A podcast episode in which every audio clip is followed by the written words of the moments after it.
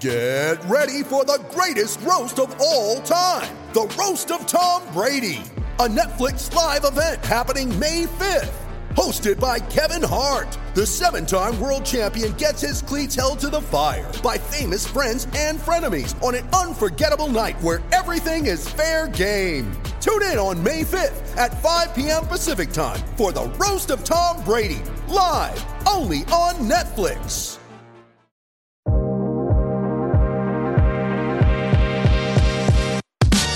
Episode of the Nick Bob Podcast is brought to you by Pella Windows and Doors. Uh, I am I'm looking out my window right now, and we are in a full fledged blizzard. We're we're in a full fledged blizzard, and if uh, it's cold outside, and if you're feeling cold inside, that's not good. You know what, what you need to do? You need to talk to your local Pella, Omaha, and Lincoln expert about taking a closer look at your windows. You can save energy and stay warm even during a blizzard when it's freezing outside with windows from Pella that are properly installed the patented Pella way by professionals using window and doors with the highest energy efficiency ratings in the industry from Energy Star. Check them out online, PellaOmaha.com. That's PellaOmaha.com. And the Nick Bob podcast is brought to you by my friends at Runza. Listeners of uh, the podcast, you guys know I'm a hip hop fan. That's why when it's time for me to get my lunch game right, I crank up the Runza DMC, which stands for the Runza Delicious Meaty Combo. I get my Runza sandwich with a little cheese in that thing. I pair it up with the best crinkle fries on the planet. Polish it off with a beverage colder than the ice in Mitch Ballock's veins. That's the Runza DMC. The delicious meaty combo. Get to Runza today. Get yours. Tell him your friend Nick Baugh sent you. Okay, it is uh, Monday, January 25th. And I haven't talked to uh, to my old pal Jon Nyatawa, the Omaha World Herald. I haven't talked to him on the podcast yet since hoop season has, has started. He's obviously the Creighton beat writer, uh, a guy that I've known for gosh almost a little over a decade now. Always enjoy talking hoops with John, um, and he is he he obviously under he, he covers this team, this Blue Jay team very closely, knows this team inside and out, and uh, I really wanted to kind of pick his brain on you know where we're at with this squad right now. We're 15 games in. Um, you know, Creighton had they, they finally got off the, the the, the losing schneid here of losing a couple games in a row. They took down UConn over the weekend, uh, so the Jays are sitting at what 11 and four right now, um, with with big aspirations as the calendar is going to turn to February and ultimately March. So there's certainly a lot to talk about with the Creighton Blue Jays right now. So let's get to it. Here's my podcast chat. Creighton beat writer Jon Nyatawa. Enjoy. All right, on the line now, Creighton uh, Blue Jay beat writer Jon Nyatawa, one of my favorite guys. Uh, I always enjoy Johnny. I, I love talking basketball with you. You got a great basketball mind, and I love it. You you. I always feel like I, I every you and I had a long talk after the I think it was the Nebraska game about like Creighton recruiting and all that stuff. You and I just stumble into like deep conversations with basketball. That is, I, I thoroughly enjoy, it. and it's been a long time. So welcome back to the podcast. And how are you, my friend? Yeah, this is probably good, Nick, because like I think my wife's getting tired of me like throwing out theories of, oh, you know, I, I wonder if Creighton can do something different with his ball screen coverage, or uh, you know, maybe maybe there's a way different way where Creighton can attack the help side defender. She's like, what are you talking I about? know what you're Stop. saying. and I'm like, I actually don't know if I know what I'm talking about. That's right. the problem. That's Isn't that funny? Nick. You can kind of set me straight. Well, Uh, you your expertise. By the way, can I give you some some praise? I What game were you on? Uh, the Butler game, Creighton Butler. Oh yeah, I thought you did a great job thank you. uh, that, giving some insight to the Creighton fans, mostly about the pace and the impact that, that pace can have.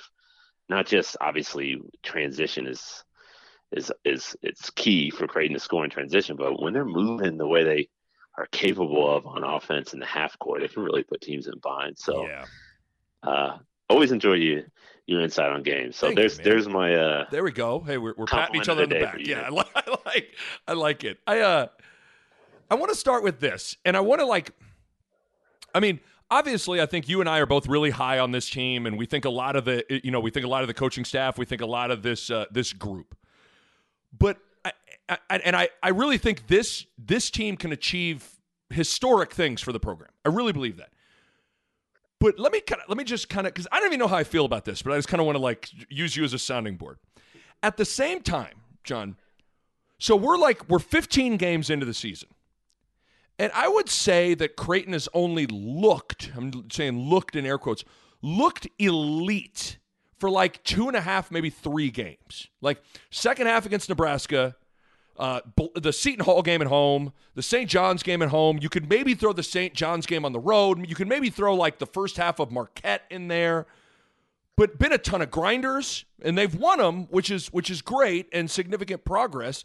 But help me make sense of that. And I don't know if you feel that same way. Like, if we really are being honest, like they've really only looked like that. You know, like you think about last year's DePaul game or the Butler game or certain times where they just were like a buzz saw. And maybe we've created this unrealistic expectation that every single time they come out, they're going to score 100 points, hit 18 threes, and just have, you know, spectacular offensive basketball on display. But dude, help me, help me kind of make sense of that. No, I feel like you're not wrong in your assessment and sure, there, there's some of last year that's like bleeding into our perception of what this team is or can be, but I don't think that's that's inaccurate. Or um, I, I feel like Creighton returned a lot of pieces, right? right. So the the I, the core group of what Creighton had last year and, and how it finished the season, like that group is back. So I, I don't think that it it's you're off base to make those types of conclusions and kind of apply, um, you know, some thoughts and analysis and assessments of last year to this year's group and, and compare. Um, you know, the, the, the pandemic's made things weird. Yep. So perhaps that's part of it, just in terms of they had a, they had didn't work out together during the summer and their preseason was disjointed. So uh, maybe that's part of it. Um, but you know, if if last year didn't happen, Nick, I think that I would I'd be at this point in the season just be be thinking like, okay, Creighton, you know, the ceiling's maybe not as high as I thought it would. Be. You know, mm-hmm. like they. Mm-hmm. Uh, like you said, they've had some. They've shown they can win in different ways, but they just haven't been consistent. And that's maybe that's just who this team is. But last year kind of proved that if if they can find something and find a groove and settle into roles and uh, sort of listen to their coaches and buy into what they're saying, like they can get better rather drastically. Because at this point last year, we weren't thinking that Creighton's going to win the Big East. True, that's a good point. I wasn't. Yeah, no, I wasn't, I wasn't either. Right, right. The Big East, uh, going to be in line for a two seed. Um, I was thinking more like Creighton might be on the right side of the bubble right now, but it has work to do to get in the NCAA tournament. That's a good point. That's I'm a great not sure if it's there yet. Yeah. And so um, that track record of improvement, maybe you can apply that to this year's team, and we'll see where they're where they're at in ten games. Uh, because like, and I think that's what's so tantalizing for for Creighton fans is they've seen these glimpses, like you you mentioned, pretty much all of them, where they've looked really good, and uh, and given what we saw from this group last year, you're like, well, they can definitely replicate that on a more consistent basis because they did it. Right. Um, so I think that's probably the encouraging part. But yeah, like it, it, it, it's taken a little bit longer than I expected, considering all the pieces that are coming back. You'd think that they would have been able to kind of pick up with where they left off a little bit faster than others, but there's been some other circumstances that have led to a little no bit, uh, yeah, right, of a right. work in progress for them. Yeah, I mean, shoot, I mean, at the end of the day, they are 11 and 4, and, you know, they could have won every single game they've lost. In fact, you could say if they just made free throws, I mean, something as simple as like if they just make free throws, they could be undefeated right now. So at the same time, that's also maybe if you want to look at it from the other perspective, like, man, they haven't even necessarily like really started humming, and they're still winning games, which is good.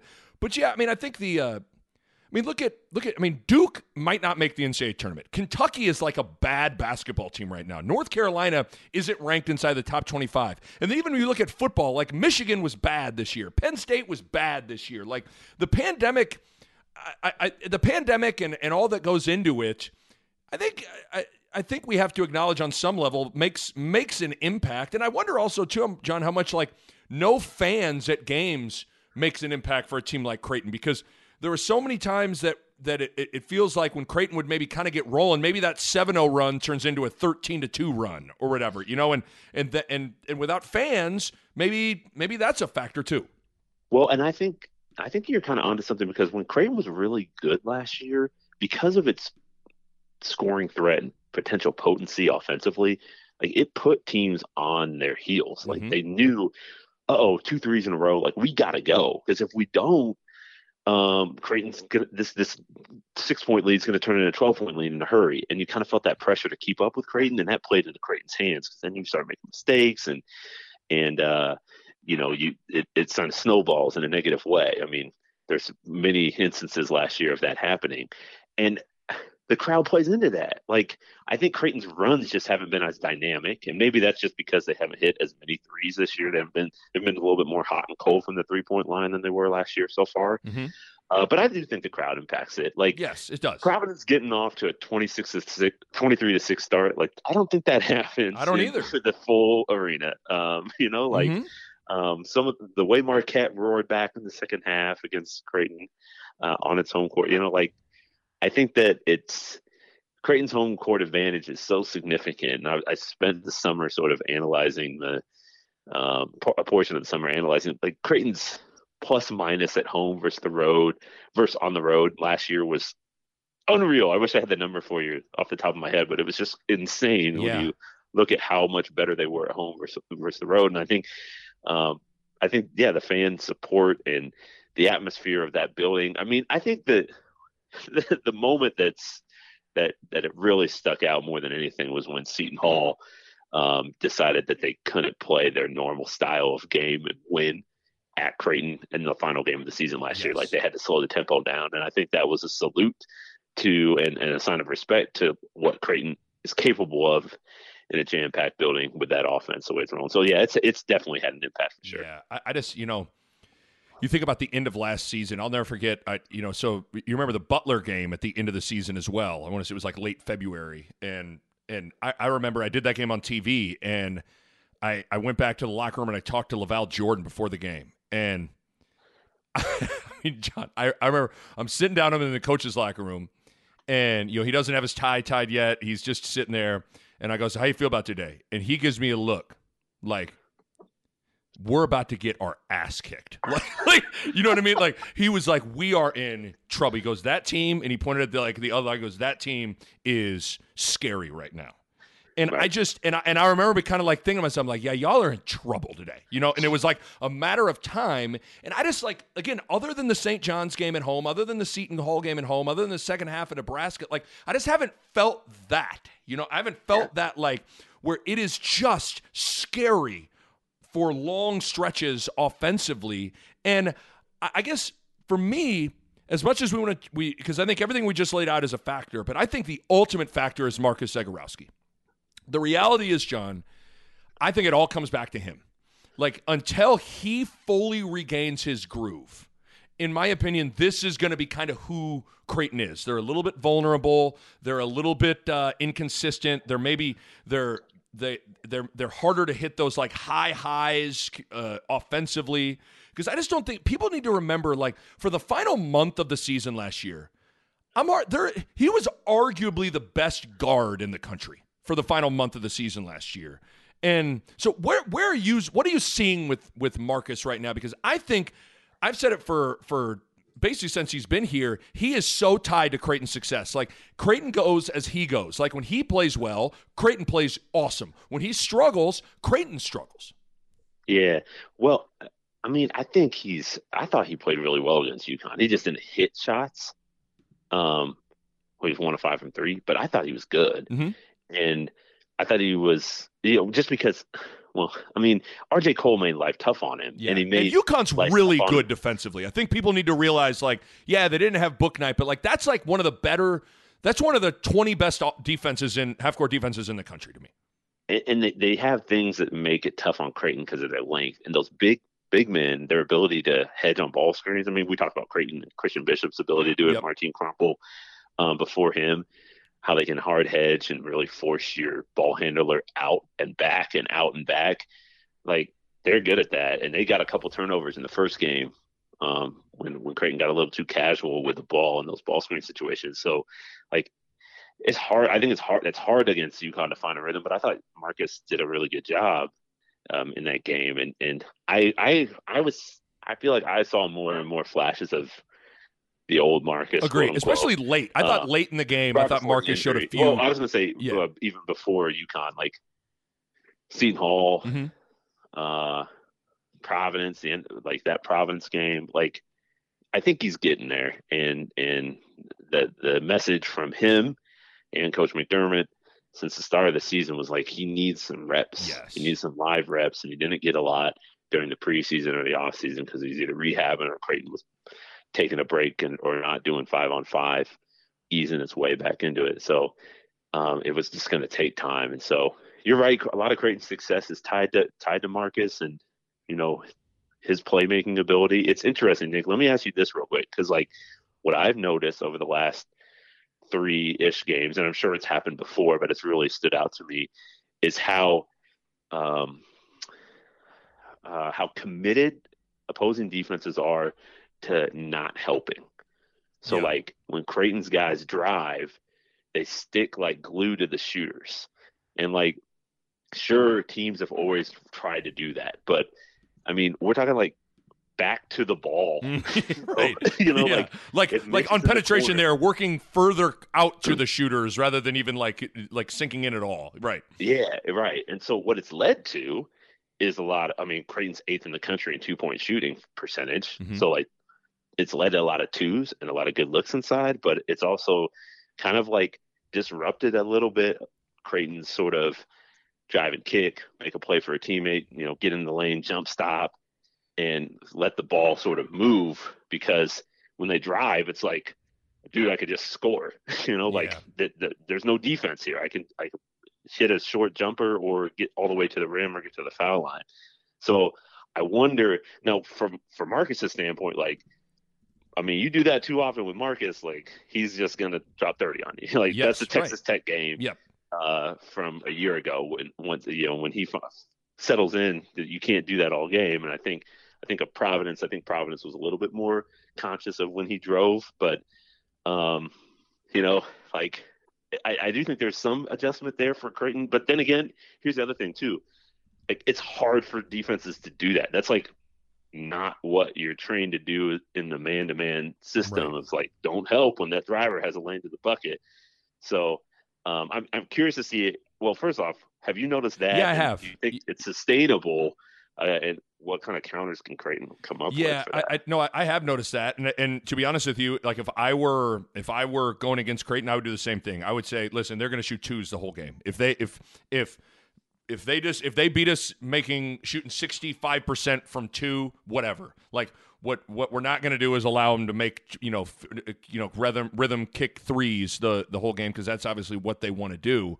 Um, yeah. and and so, to a certain extent, I think then I think two things. I think number one, you you do kind of just got to take what the defense gives you. I mean, if you you know you, if if Marcus Zegarowski drives in there and he's got a you know a ten footer, if like take it, you know, like there's nothing wrong with that. But this is where I think pace comes back into it. Like it's harder to do that when you're pushing it in the open floor, the early offense. And I think a lot of people, and I try to make this point on TV, I think a lot of people think when they when they think of pace, they think of a primary you have numbers fast break. Like like a 3 on 2 or a 2 on 1. Yeah, that's that is playing fast, but I think even just playing and attacking early in a possession, it gets harder, John, to like be totally organized defensively where everybody's matched up, everybody is kind of locked into what they're doing.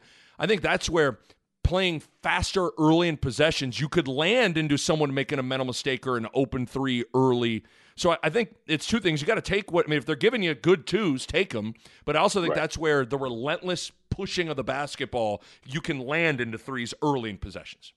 Well, and then the other thing, it's like Creighton took 23s against UConn. I mean, how many of those were bad shots? Those were all like most of them were good looks. I was gonna. I just wrote that down. I, I also yeah, like, I think however like, many they had against Providence and right, Butler. I mean, great I'm looks. rewatching these games and I'm just like, wow, right. you know, like, right. You take that all day. Right. So even though teams are trying to, at least those three opponents were trying to avoid, you know, giving Creighton opportunities on the three point line, they still got them because they, you know, this offense is, you know, with the space and the pace that you mentioned, like it is tough to stop it all.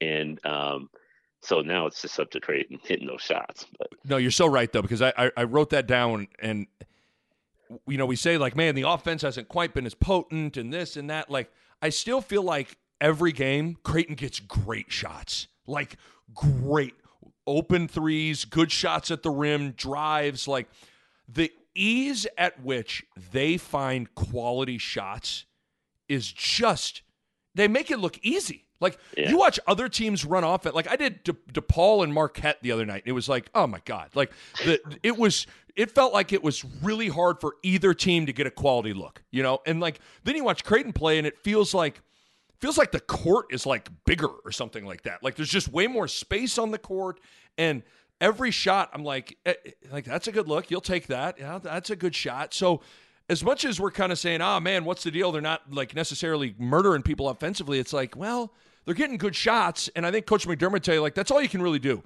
is just try to try to get a quality shot and trust that over the course of time it'll all work itself out.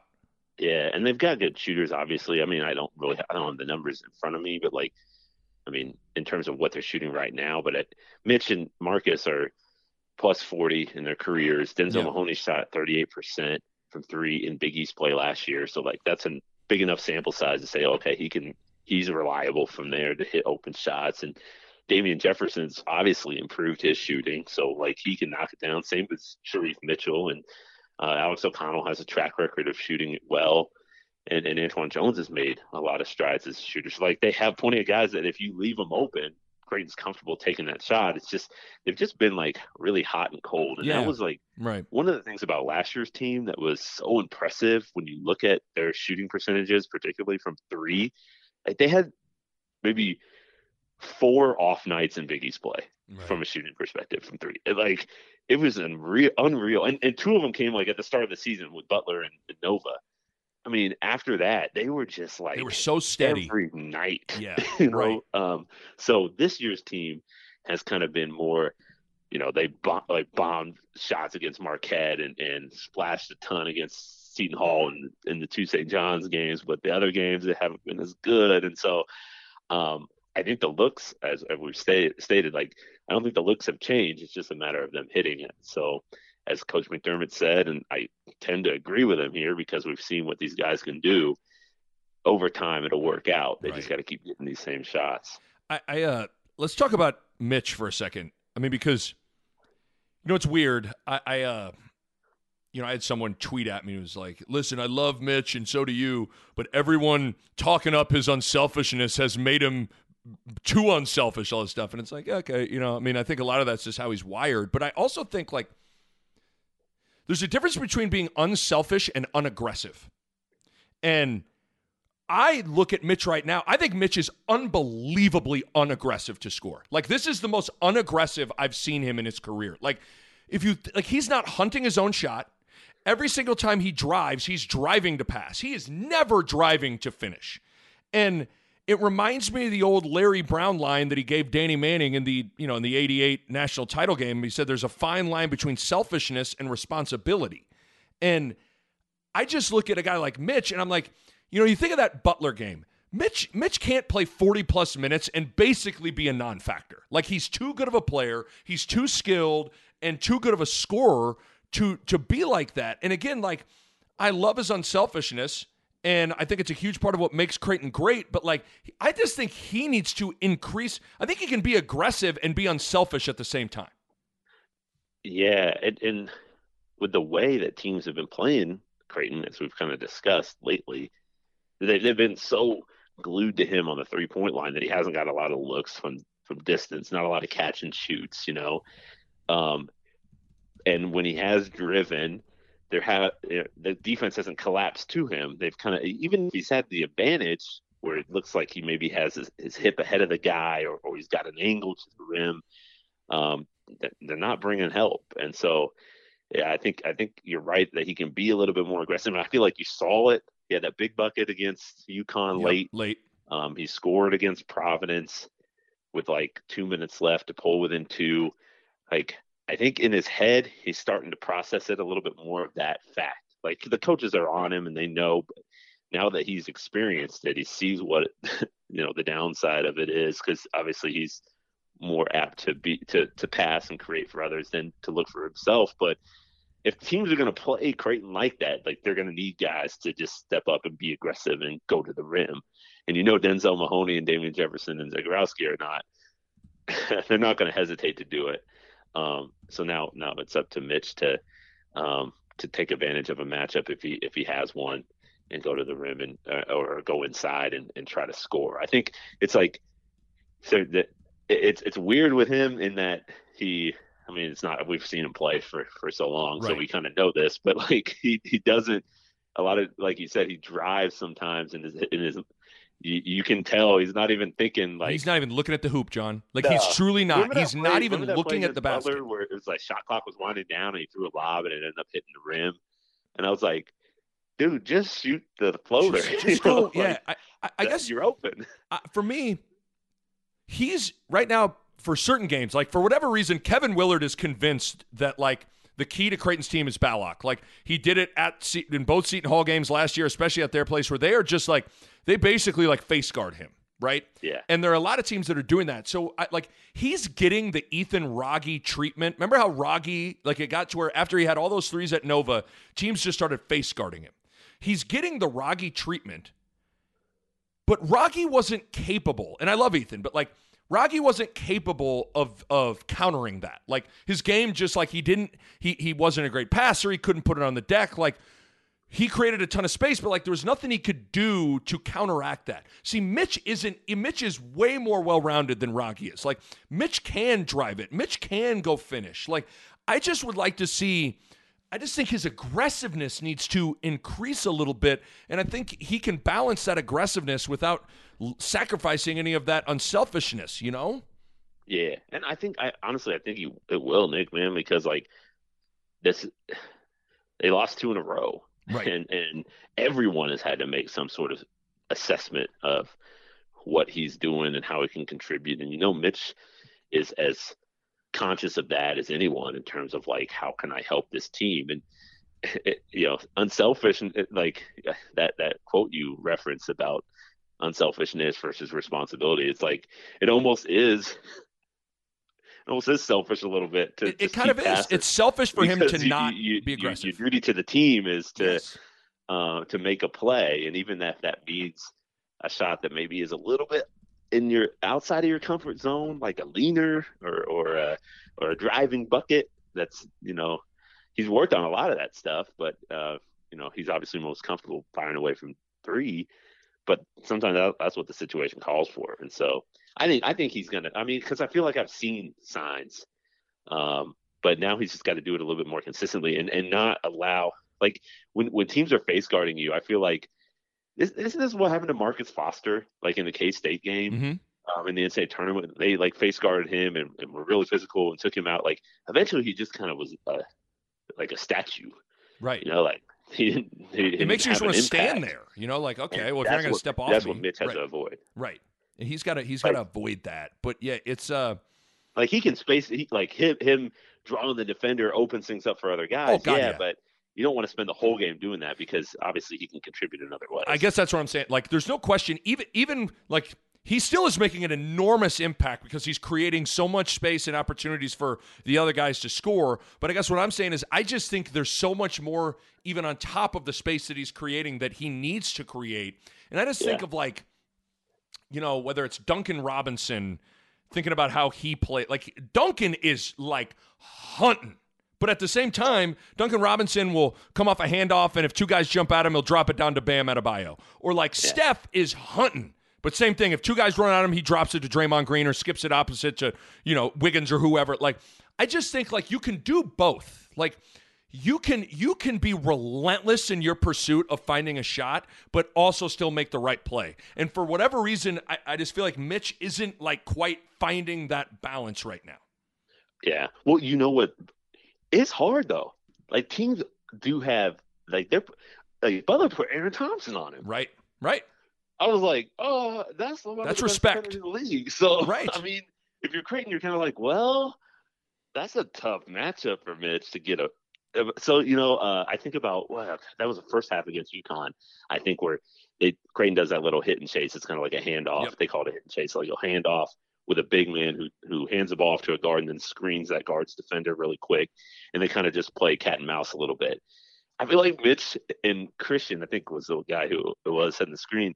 Like Mitch was running around this dude right. for like five seconds trying to get free, and he eventually did get free for for a three, and he missed it. But I, I was thinking, watching that, I was like, gosh, it is so hard for him to get open because like teams are putting good defenders on him, right? Athletic guys that are maybe getting away with some grabs or some physicality, but it's Big East play, so you got to roll with it. Um, so I I say I say all that to say, but still, you know, they need more. Yeah, no, I no, I totally understand. So they and, need yeah. they need him to put forth that effort Right. Every just- time. Well, not every you know, time, it's- because obviously there's other options, but like um, there are certain times in the game where, where he has to be that aggressive, where it takes like five moves to break free and get Right. a shot. So Right. And yeah, it's just uh it's it's an interesting situation for for him right now. And because he he is. I just think last year you saw way more drive and f- he he would he he had a lot of drives and finishes at the rim last year. He way more than you think he would, and I just don't think he's getting a lot of that right now because he's just not really looking for it. And again, he's he's he is uh he's still making an enormous impact, but they need they need they need it him to kind of go to another level offensively Yep. to me. But Yep.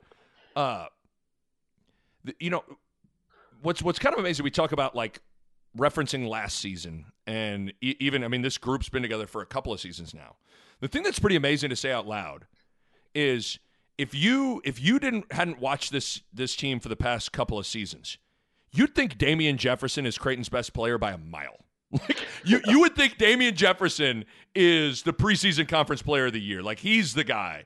You know, like he has been so stinking good this season. Like what what what has stood out to you with his year? Because it's been like it's been remarkable how good he's been.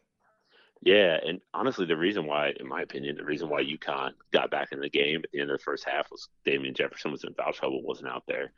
Uh, Creighton's offense stalled a little bit, had maybe some breakdowns on defense. They missed him. They missed him a lot.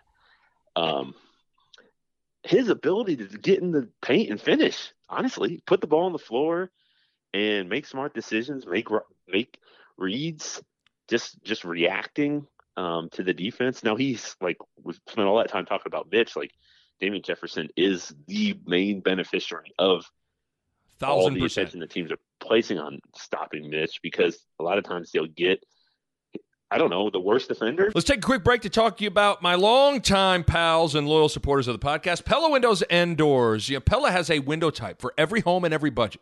And you might know Pella for its award winning wood windows, but did you know that Pella also has a complete line of industry leading patented fiberglass and vinyl windows? Pella's fiberglass windows use a patented Duracast material, more durable than aluminum or vinyl, made from a composite material used in the aerospace industry for its strength, durability, and temperature resistance. It's big time right there. And Pella's vinyl window series offer all the features that make it one of the most energy efficient windows on the market with the same value and style you've come to expect from all Pella products with outstanding structural integrity, built from multi-chambered fully welded frames and sashes, Pella's vinyl windows assure a quieter, more comfortable home. Bottom line, Pella's vinyl and fiberglass windows are really, really cool. Check them out online, PellaOmaha.com. That's PellaOmaha.com. And while we're here, let's talk about my good friends at Runza. Got another super secret menu item not a lot of people know about. My friends at Runza are hooking me up, and I'm going to let you in on it. This one's just, uh, you know, this one's near and dear to my heart because it's a twist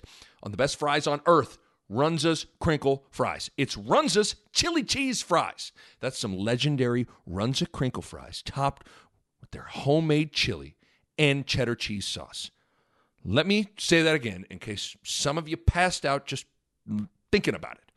Legendary Runza crinkle fries, homemade chili, cheddar cheese sauce. Oh my goodness. It's a side that eats like a meal. So there you go another super secret menu item exclusively for Nick Bob podcast listeners. So stop in, order the chili cheese fries and runza, and while you're there, tell them Nick Bob sent you.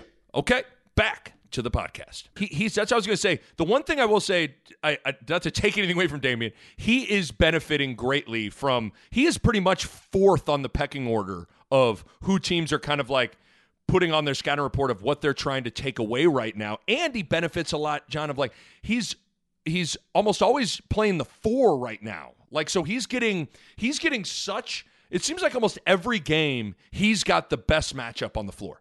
And he's Yeah. torching people. especially in a one-on-one setting. Like if you Yeah. got to, to to attack a poor closeout or or late clo- closeout or um, with a ball reversal or something like against UConn. Mitch Ballock had a little skip pass over the to Damien Jefferson. He caught it and just went right to the rack.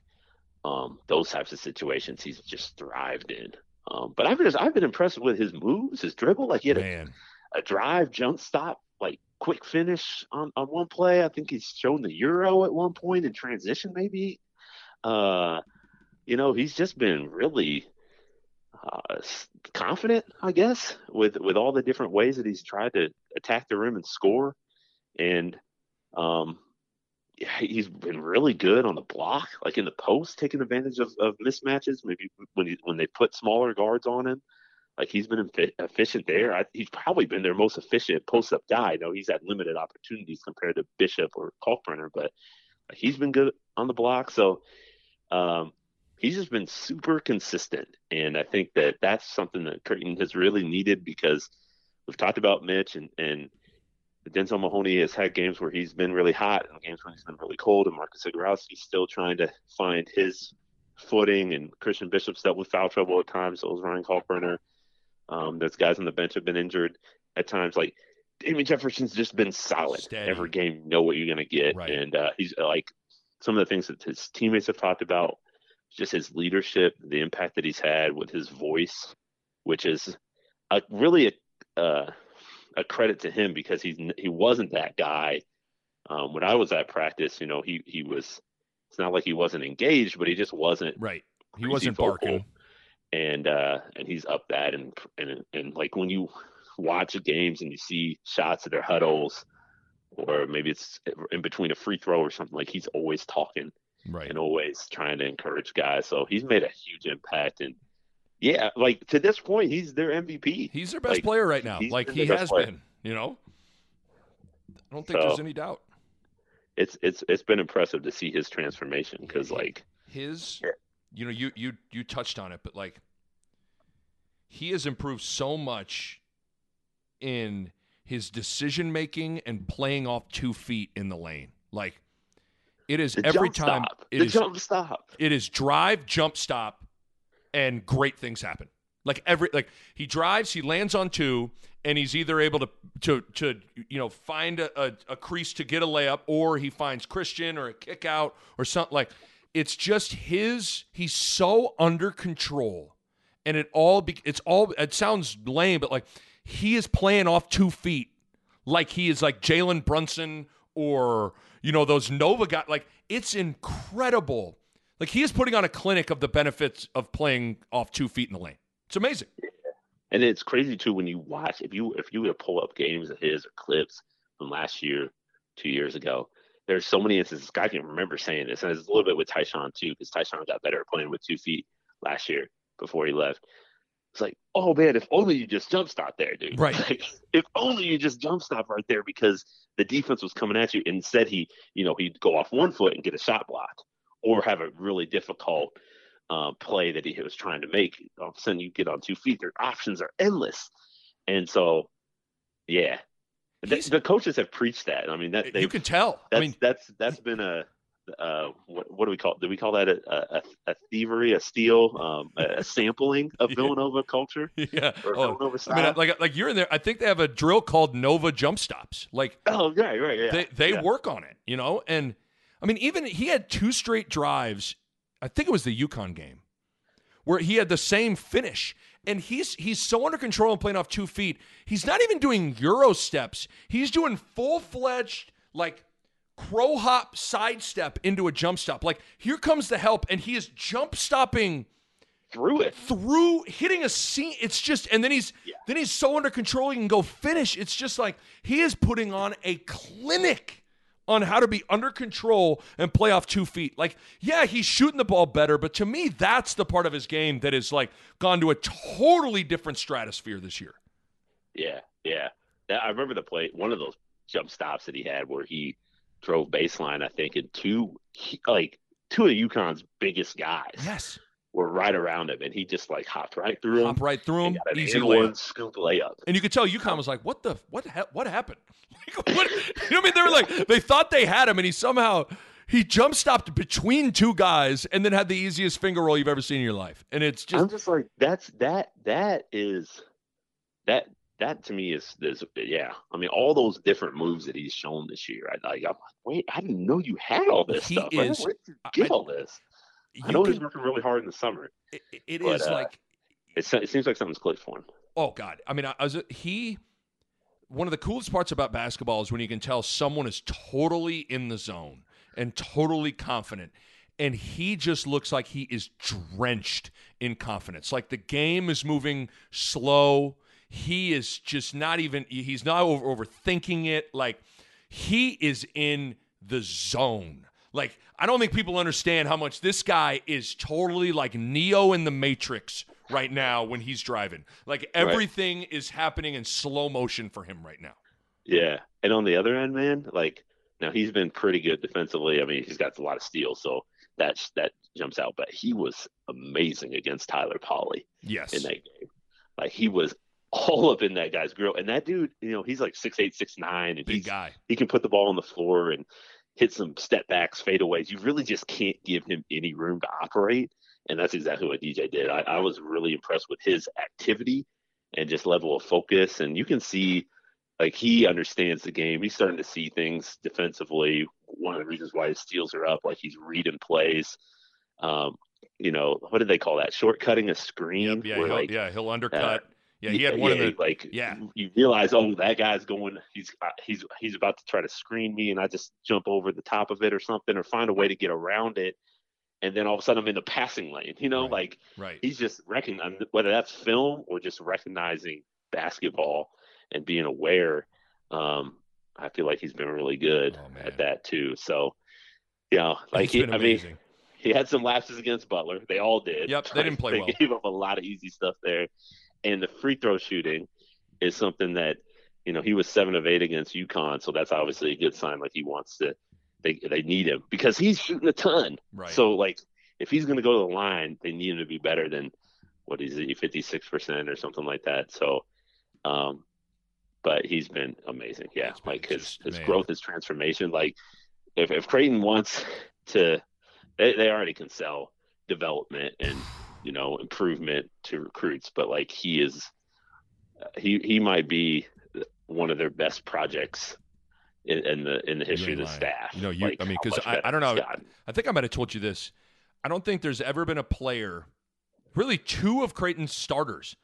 I, I, I, I can admit it now. I was very lukewarm on Christian Bishop and Damien Jefferson when they first got here. I was kind of like, I don't know. I, I don't.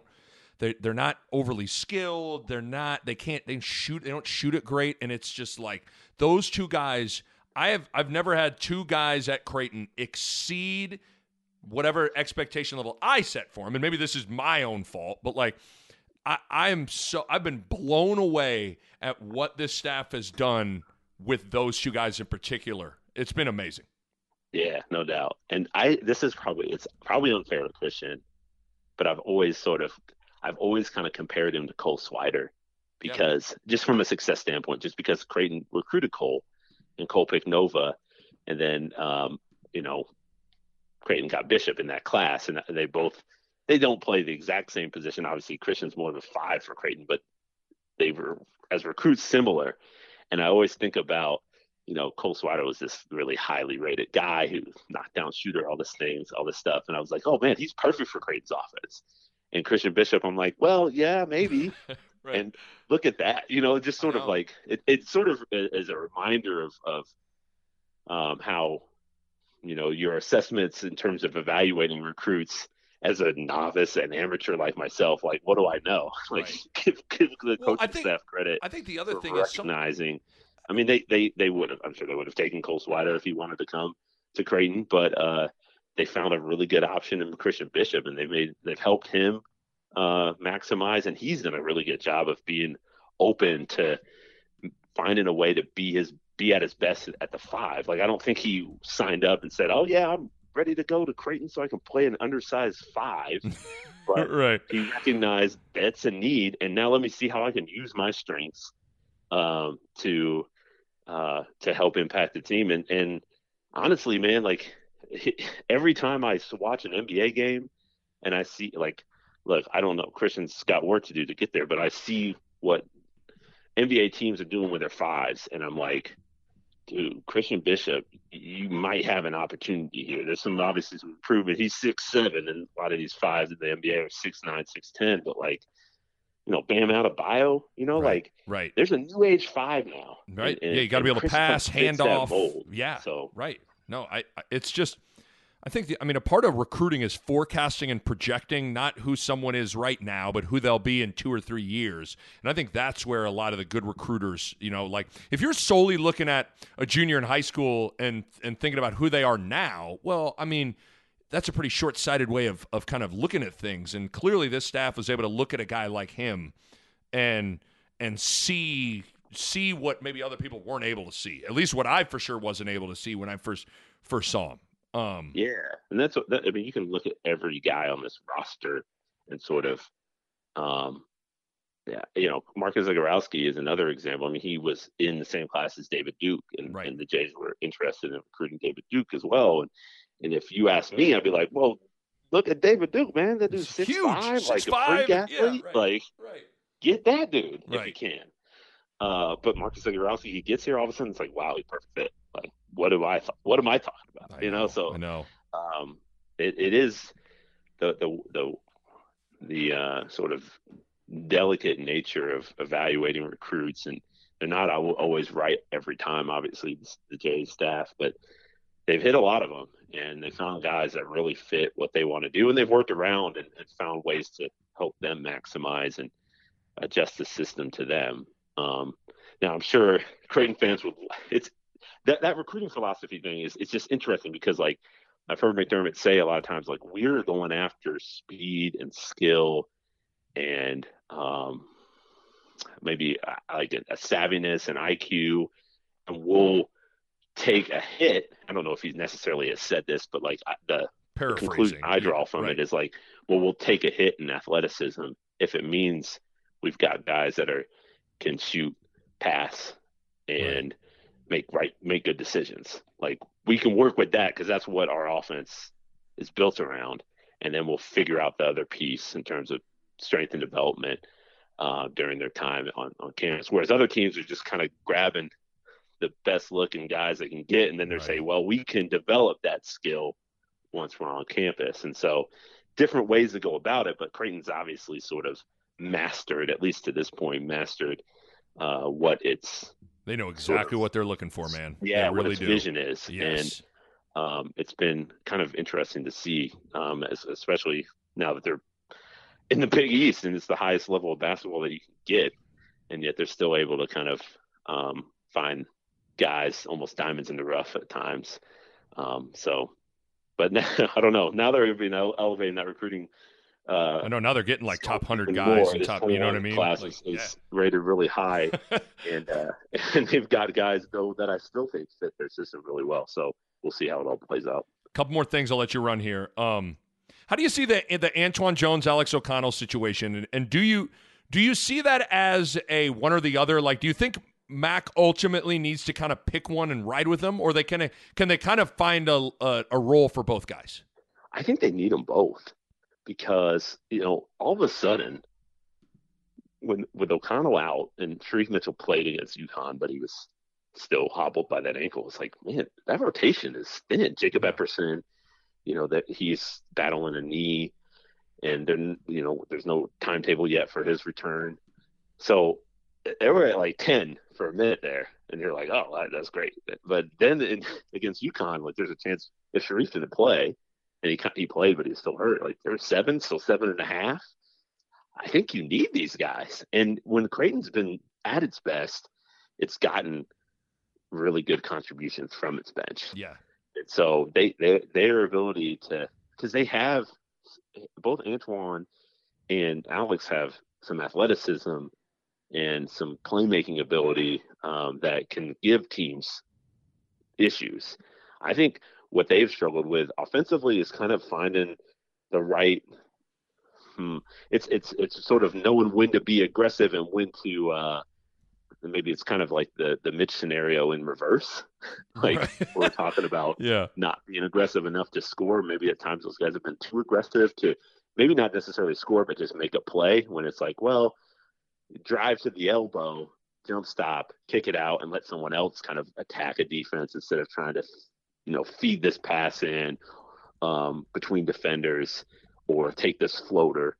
Uh, maybe you maybe you can just kind of get keep the ball moving a little bit more. Um, and then defensively, I think they're both still adjusting to you know that all the things that Creighton wants to do from a communication standpoint and being uh, connected as a group. So, but I think they, I think there's role for both because like Antwann's kind of played more the four, and and Alex O'Connell's kind of been like a, a three, a two, a three. So, I think they can both contribute. Um, and it, it, I think it elevates Creighton's ceiling if those guys can start being a little bit more consistent with their impact on games. You know, because yeah, I think you know Antwann is still just figuring out not having the ball stick in his hands offensively and all that, and and some of the decision making. But at the same time, like he's got 26 assists and 11 turnovers on the season. Like, you know, he still made pretty good decisions from the standpoint of not turning it over. Uh, and then, it, yeah, I just crazy. Think, I did not realize that because I, what's stuck in my head is like a couple passes against Butler, right? Maybe one against Providence. So uh, think about that, Jon. I mean, 26 to 11.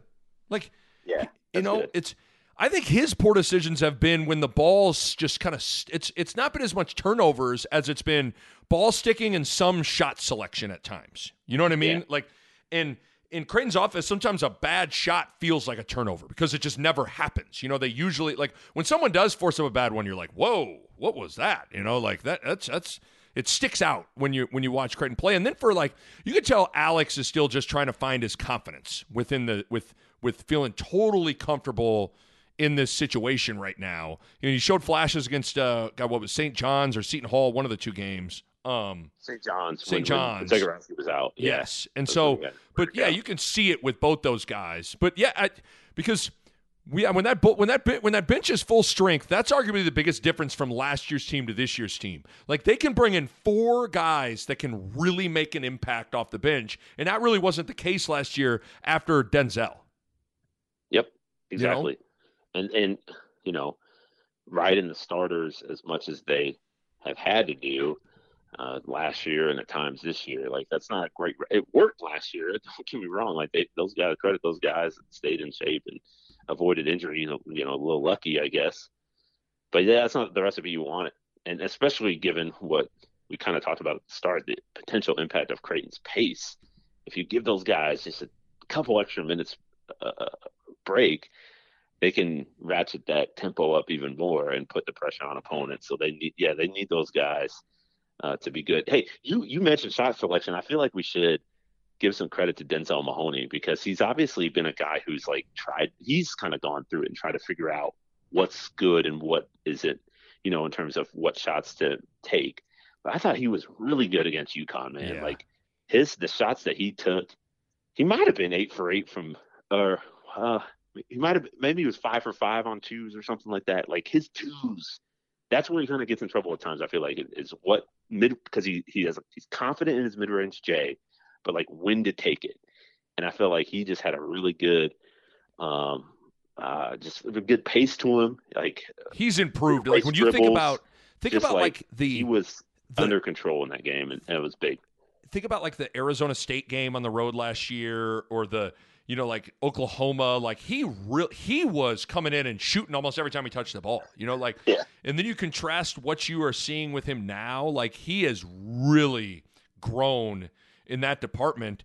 And listen to it. I mean, we haven't even really talked about him. Like it, it just goes to show you how how I think what we both think of him is like we just I think we think so highly of him that like him leading the team in scoring, we're like, yeah, well, I mean that's Denzel, you know, like he's right. he's done a nice job this season in a lot of different ways. Yeah, I just I just like I like that version of what I saw on Saturday. I mean, if he can continue that, because there's still been times when he's maybe forced it a little bit, and well, he, he got hot against Butler, so everyone was like, "Dude, force it, like right, keep right. going, because we, we, need you." Um, but yeah, because like t- teams know he can shoot, so they're going to try to put him on the on on force him to make plays off the dribble, and he's just got to find that right balance of when to settle. And, and there were plays too where he started a drive, realized the lane was cut off, and stopped and pivoted and kicked the kicked the kicked it out or tried to find a teammate. And I thought those were just as impressive as like the drive to the cup or the one dribble pull up uh, that he hit like in transition um, to break a 48-48 tie against UConn. So like um, I think he's he's still evolving obviously and still learning, but Um, I, I I like that piece of or, or that that version of Denzel on, on Saturday. I think that that's if he can replicate that, uh, that's a good thing for the Jays. And then uh, the other guy we haven't talked about is Ryan Kalkbrenner has been fantastic, all things considered, and like the way he's seemingly improved each game, and like the impact, like. Uh, Jays fans should be so damn excited about him being in the program right now he's perfect. Another guy that they found that's like per- now he wasn't off the radar. No, I mean he had I think Kansas offered. Uh, he was deciding between Purdue and Stanford, so those are good programs, and then Creighton.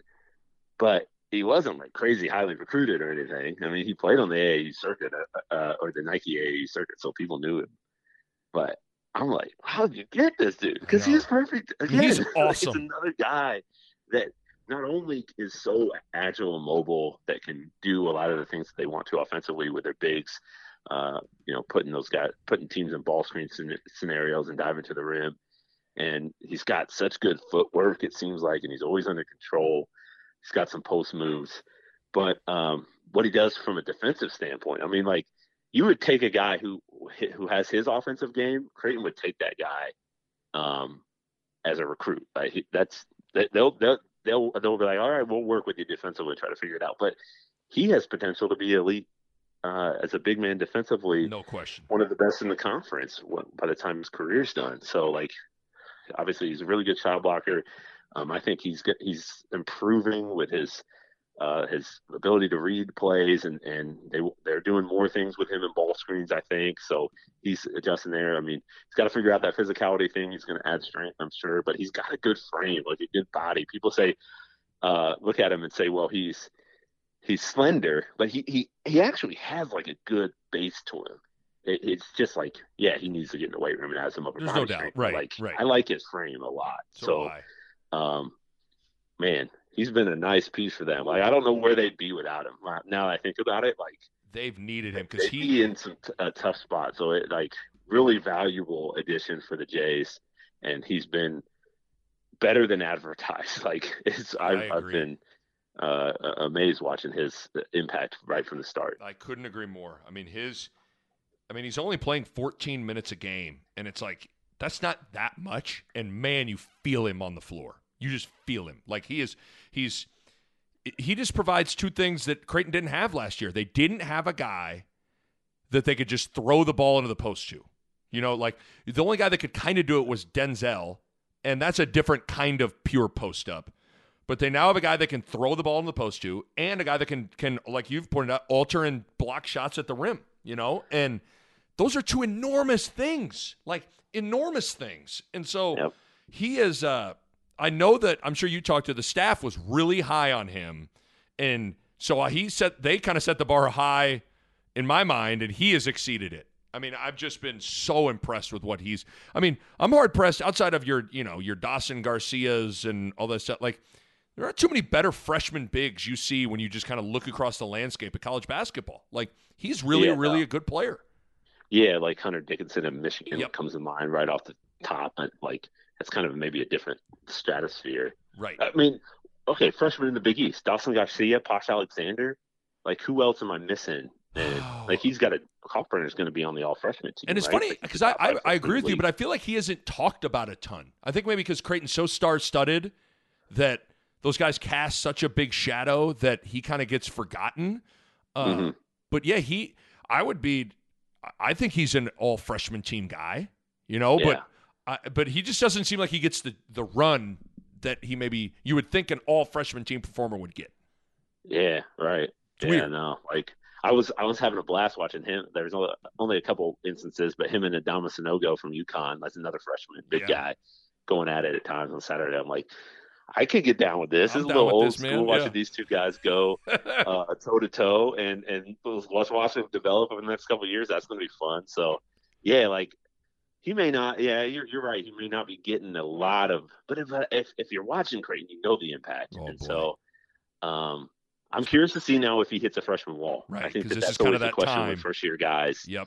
As good as they are, I mean, even Justin Patton hit a wall at a point in in this like really impressive season, um, where he's freshman of the year in the league. Like at some point, teams are going to figure you out and adjust to you. How do you respond to that? He's he seems to have a really good sort of level-headed approach, so I think he'll handle it well. But you never know. I mean, like a guy like Khyri Thomas, they eventually couldn't play him, right? Yeah, I mean, he eventually like kind of his lost his. year. Yeah. So right. Right. um, we know what he turned out to be. So like, I'm I'm curious because they need him. Like they need him to be that sort of like Coach McDermott refers to him as the changeup to Christian Bishop. They have a little bit different style Completely. game. Right.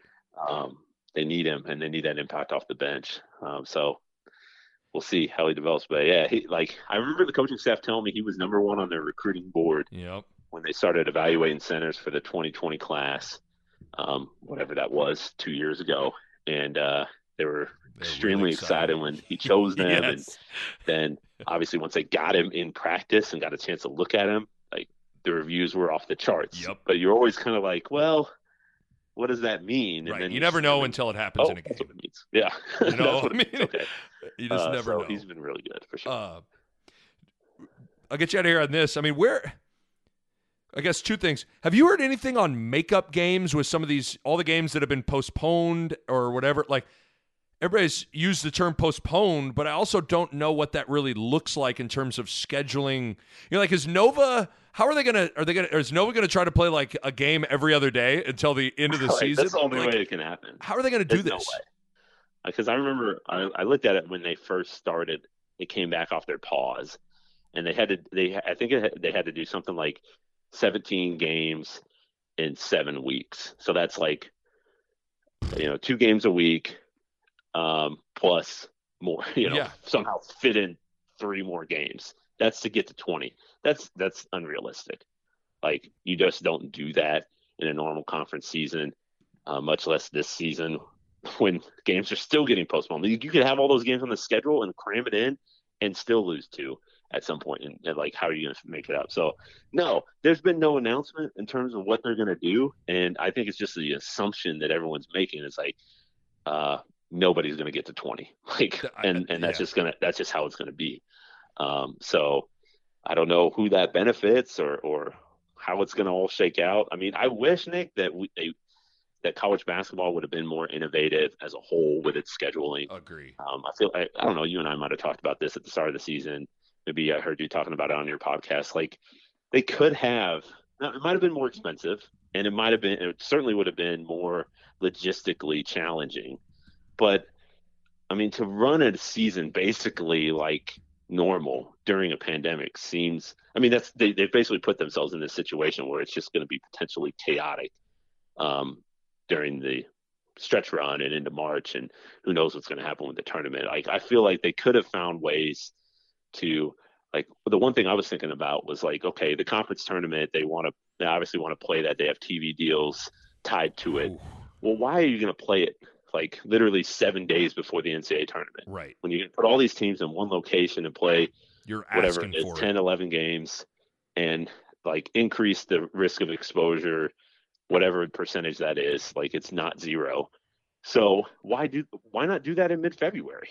Like Yeah. put teams like you could even set it up like a bubble and then suddenly you you could um if you got eliminated from the main tournament, maybe there's a consolation ladder where you could still get games in and, and um kind of push toward that regular season mark of 20 like i feel like there is a way to uh, be a little bit different in in how you went about it. And again, it's challenging. That's not easy. I don't have the answers from a financial standpoint. It's not like everyone's got all this money laying around, but um, they, they're they're they're going to be in a bind. Like students are coming back on campus soon.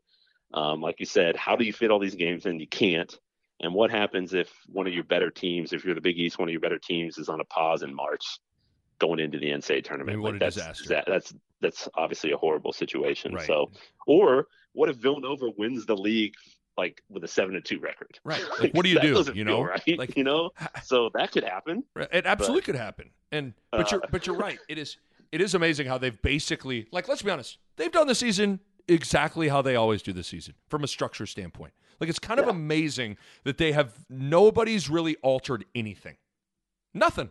You know, and like I, I do get nervous now. Students are like you just said, students are coming back on campus, uh, and the I'm just it's hard. I'm I'm I'm having a hard time picturing the NCAA tournament go off with zero hiccups, you know? And like, what do you do? Like, what if what if t- three days before the the NCAA tournament, Gonzaga is out? I know. What do you do? You can to me, it's your tournament. Like, why do you have to do it the same way you always do it? I agree. I mean, Like, I'm with you know, but team then like Gonzaga, you don't want to like spoil. Like, I mean, it's a historic chance. then- for a but then the hard part is- for them. Like, yeah, and and we've seen how easily transmissible the virus is. You do everything right and still get it. Like, I I can't.